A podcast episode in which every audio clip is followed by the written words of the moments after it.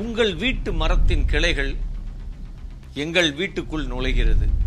உங்கள் மரத்தின் இலைகள் எங்கள் காம்பவுண்டுக்குள் விழுகிறது. இது நகரம் இது காடு அல்ல. இந்த மரத்தை வெட்டுங்கள் என்று நகரங்களிலே மரங்களை வைத்து ஏராளமான பிரச்சனைகள் நடைபெறுகிறது. இப்படியான பிரச்சனைகளை நான் தொடர்ந்து கேள்விப்பட்டு கொண்டே இருக்கிறேன். இப்படி உங்களுக்கு அண்டை வீட்டாரோடு ஒரு பிரச்சனை இருக்குமேயானால் அவர்களுக்கு சொல்ல வேண்டிய ஒரு மிக முக்கியமான கதையைத்தான் இந்த போராட்டங்களின் கதை எபிசோடில் பார்க்கவிருக்கிறோம். நைரோபியில் இருக்கக்கூடிய பெண்கள் எவ்வாறாக இந்த உலகத்திற்கு வழிகாட்டக்கூடிய ஒரு பெரும் செயலை செய்தார்கள் என்பதை விரிவாக நாம் பார்க்கலாம்.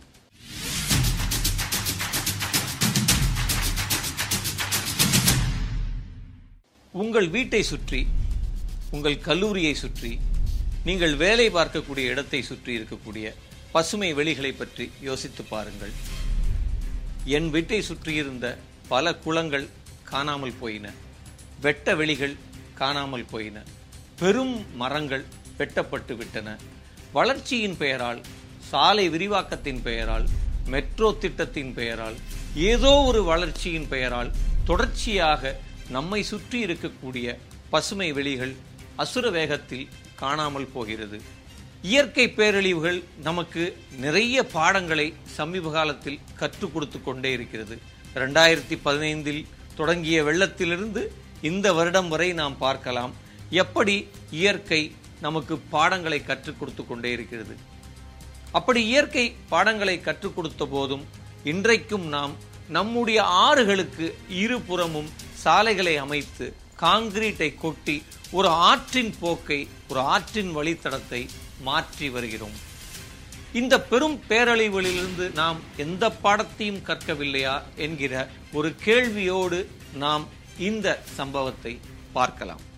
ஆயிரத்தி தொள்ளாயிரத்தி எண்பத்தி ஒன்பதில் கென்யாவின் தலைநகரமான நைரோபியில் உள்ள உஹுரு பூங்காவில் ஒரு அறுபது மாடி கட்டிடத்தை கட்ட ஒரு பெரும் வணிக வளாகத்தை கட்ட ஷாப்பிங் மால்களை கட்ட அலுவலகங்கள் ஆடிட்டோரியம்கள் கண்காட்சி கூடங்கள் என இரண்டாயிரம் வாகனங்கள் பார்க்கிங் வசதியுடன் ஒரு பெரும் கட்டடத்தை கட்ட அரசு முடிவு செய்தது. கரூரா காடுகளின் விளிம்பில்தான் இந்த உஹுரு பூங்கா அமைந்துள்ளது. இந்த பசுமை வெளிதான் அந்த ஒட்டுமொத்த நைரோபி நகரத்தின் எஞ்சிய பசுமை வெளி என்பதால் அங்கே ஒரு போராட்டத்தில் களமிறங்கினார் வங்காரி மத்தாய். அவர் தொடர்ச்சியாக அங்கே இருக்கக்கூடிய அரசிற்கு கடிதங்களை எழுதினார். அவர் அங்கே இந்த கடிதங்களை பிரிட்டிஷ் தூதருக்கும் எழுதினார். இந்த திட்டத்தில் மிக முக்கிய பங்குதாரராக ராபர்ட் மேக்ஸ்வெல் என்கிற பிரிட்டிஷ் நிறுவனம் இருந்ததால் அவர் அவருக்கும் இந்த கடிதங்கள் போய் சேர்ந்தன. தொடர்ச்சியாக இந்த திட்டத்தை எதிர்த்து வங்காரி மத்தாய் மற்றும் அவருடைய பசுமை பட்டை இயக்கத்தினர் போராட்டங்களை நிகழ்த்தினார்கள். கடிதங்களை எழுதினார்கள். ஆனால் அரசு இந்த போராட்டங்களை மறுதளித்து கொண்டே இருந்தது. அது போராட்டக்காரர்களையோ போராட்டக்காரர்கள் முன்வைக்கக்கூடிய இந்த பிரச்சனையின் நியாயங்களையோ காது கொடுத்தே கேட்கவில்லை. இந்த பிரச்சனைக்கு தீர்வு காண முடியவில்லை என்றவுடன் வங்காரி மத்தாய் அவர்கள் கென்யாவினுடைய உயர் நீதிமன்றத்திலே ஒரு வழக்கை தொடுத்தார். அந்த வழக்கை விரைவாக எடுத்து விசாரித்த நீதிபதி இந்த வழக்கை தள்ளுபடி செய்தார்.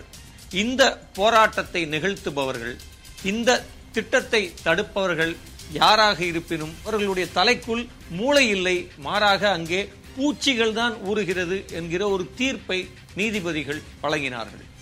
ஆயிரத்தி தொள்ளாயிரத்தி அறுபத்தி நாலில் அமெரிக்காவுக்கு சென்று தனது உயிரியல் பட்டப்படிப்பை மேற்கொண்டார் வங்காரி மத்தாய். பிட்ஸ்பர்க் பல்கலைக்கழகத்தில் கால்நடை உடற்கூறு துறையில் முதுகலை பட்டம் பெற்றார். அடுத்து கென்யாவிற்கு திரும்பிய அவர் நைரோபி பல்கலைக்கழகத்தில் முனைவர் பட்டத்தை பெற்றார். முனைவர் பட்டம் பெற்றதுமே அவருக்கு அதே பல்கலைக்கழகத்தில் பேராசிரியர் பணி கிடைத்தது. ஆனால் அவர் ஒரு பேராசிரியராக மட்டுமல்லாமல் பசுமை பட்டை இயக்கம் அதாவது கிரீன் பெல்ட் மூமெண்ட் என்கிற ஒரு பெரும் திட்டத்தை அவர் கைகொண்டார். முப்பது ஆண்டுகளிலே கென்யாவிலே மூன்று கோடி மரங்களை நடுவது என்கிற ஒரு பெரும் இலக்கோடு வங்காரி மத்தாய் அவர்கள் பயணித்தார்கள். அப்படி இந்த பெரும் மரம் நடுகிற இயக்கத்தை நடைமுறைப்படுத்துவதற்கு அவருடைய பேராசிரியர் வேலை இடைஞ்சலாக இருப்பதாக கருதி அவர் அந்த வேலையை ராஜினாமா செய்தார். இப்படி கென்யா முழுவதிலுமே சென்ற வங்காரி மத்தாய் அவர்களுக்கு பெரும் உற்சாகமான வரவேற்பை காத்திருந்தது. குடும்ப கட்டுப்பாடு ஊட்டச்சத்து குறைபாடு வேலையின்மை உள்ளிட்ட ஏராளமான பிரச்சனைகளை கையில் எடுத்தார். மாற்றத்திற்கான பெண்கள் என்கிற இன்னொரு அமைப்பையும் அவர் தொடங்கினார். கென்ய சமூகத்திலே நிலவக்கூடிய பல்வேறு விதமான ஆணாதிக்கங்களையும் எதிர்த்து தொடர்ச்சியாக வங்காரி மத்தாய் அவர்கள் களமிறங்கினார்கள். இப்படி தொடர்ந்து மிக முக்கியமான கோரிக்கைகளை எல்லாம் உள்ளடக்கி போராடிய இந்த பெண்களைத்தான் கணவரால் கழிவிடப்பட்டவர்கள் இந்த பெண்கள் என்ற ஏளனத்தை அங்கு இருக்கக்கூடிய அரசும் நீதிபதிகளும் செய்தார்கள். வங்காரி மத்தாயும் அவருடைய பசுமை பட்டை இயக்கத்தினரும் ஒரு துளியும் பின்வாங்கவில்லை. அவர்கள் தொடர்ந்து அந்த பூங்காவிலே பல்வேறு விதமான போராட்டங்களை நடத்தினார்கள். ஆனால் அரசு இவர்களுக்கு ஜனநாயக ரீதியாக பதில் சொல்லவில்லை. ஆனால் அடியாட்களை குண்டர்களை வரவழைத்து பதில் சொன்னது. அங்கு போராடிக் கொண்டிருந்தவர்களை கண்மூடித்தனமாக தாக்கினார்கள். வங்காரி மத்தாய் தலையில் பலத்த காயம் ஏற்பட்டது. அவர் மருத்துவமனையில் சேர்க்கப்பட்டு கோமா நிலைக்கே சென்றார். பலகாலம் கோமா நிலையில்தான் வங்காரி மத்தாய் மருத்துவமனையில் இருந்தார். ஆனால் இந்த தாக்குதலுக்கு பிறகு போராட்டம் சூடு பிடித்தது அந்த வெட்ட வெளியில் போராடி கொண்டிருந்த அந்த பூங்காவில் குழுமியிருந்த பெரும் திரளான மக்களுக்கு கென்யாவின் தலைநகரத்தில் இருந்த மக்கள் வந்து போர்வைகளை விரிப்புகளை குடிதண்ணீரை உணவை வழங்கினார்கள்.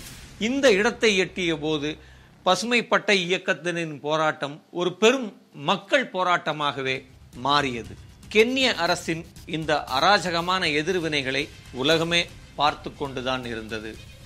பலரும் இதை எதிர்த்து அறிக்கைகள் வெளியிட்டார்கள். மக்களின் மனதிலும் கோபம் படிப்படியாய் மேலெழும்பிக் கொண்டே இருந்தது.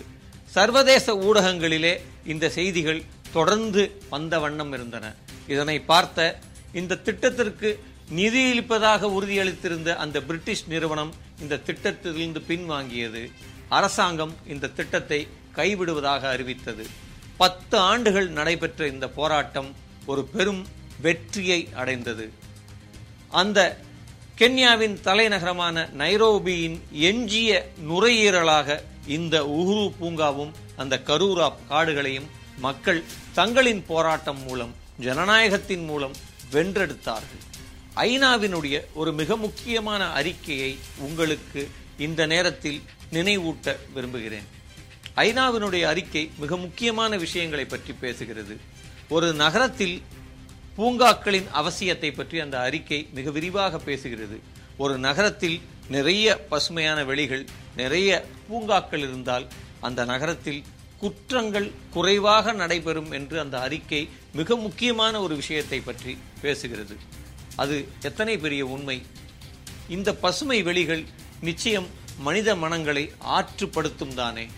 அப்படி இருக்க அழிந்து வரக்கூடிய இந்த பூங்காக்களை எதிர்க்காமல் நம்மை சுற்றி இருக்கக்கூடிய பெரும் மரங்கள் வெட்டப்படும் போது அவைகளை எதிர்க்காமல் எப்படி ஒரு பற்சக்கர வாழ்க்கைக்குள் நாம் மாட்டிக்கொண்டு தவிக்கிறோம்?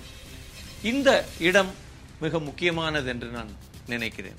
ஒவ்வொரு விடுமுறையிலும் நாம் ஏலகிரிக்கும் ஊட்டிக்கும் ஏற்காடிற்கும் கொடைக்கானலுக்கும் குற்றாலத்திற்கும் செல்கிறோம். அப்படி செல்ல நம் மனம் துடிக்கிறது என்றால் நிச்சயமாக ஒரு பசுமையான இடம் ஒரு பசுமையான வெளி அதற்காக நாம் இயங்குகிறோம் என்று தானே அர்த்தம். எங்கே நாம் இந்த இயற்கைக்கு இந்த மரங்களுக்கு இந்த பசுமை வெளிகளுக்கு எதிரானவர்களாக மாறினோம்? இதைத்தான் இந்த காணொளிக்கு பின் நீங்கள் யோசித்து பார்க்க வேண்டும். எப்படி நகரங்களில் இருக்கும்போது நாம் ஒரு மனிதராகவும் நாம் இந்த பசுமையான இடங்களுக்கு செல்லும் போது வேறு ஒரு மனிதராகவும் ரொம்ப இசைவான ரொம்ப நெகிழ்வான மனிதராக எப்படி மாறுகிறோம் என்பதை நாம் யோசிக்க வேண்டும். நாம் ஒரே மாதிரியாகத்தானே இருக்க வேண்டும். இப்படி ஒரு வித்தியாசத்தை உங்களுக்குள் நீங்கள் உணர்கிறீர்கள் என்றால் நிச்சயம் உங்களுக்கும் இந்த பசுமையின் மீது இயற்கையின் மீது ஒரு காதல் இருக்கிறது என்று அர்த்தம்.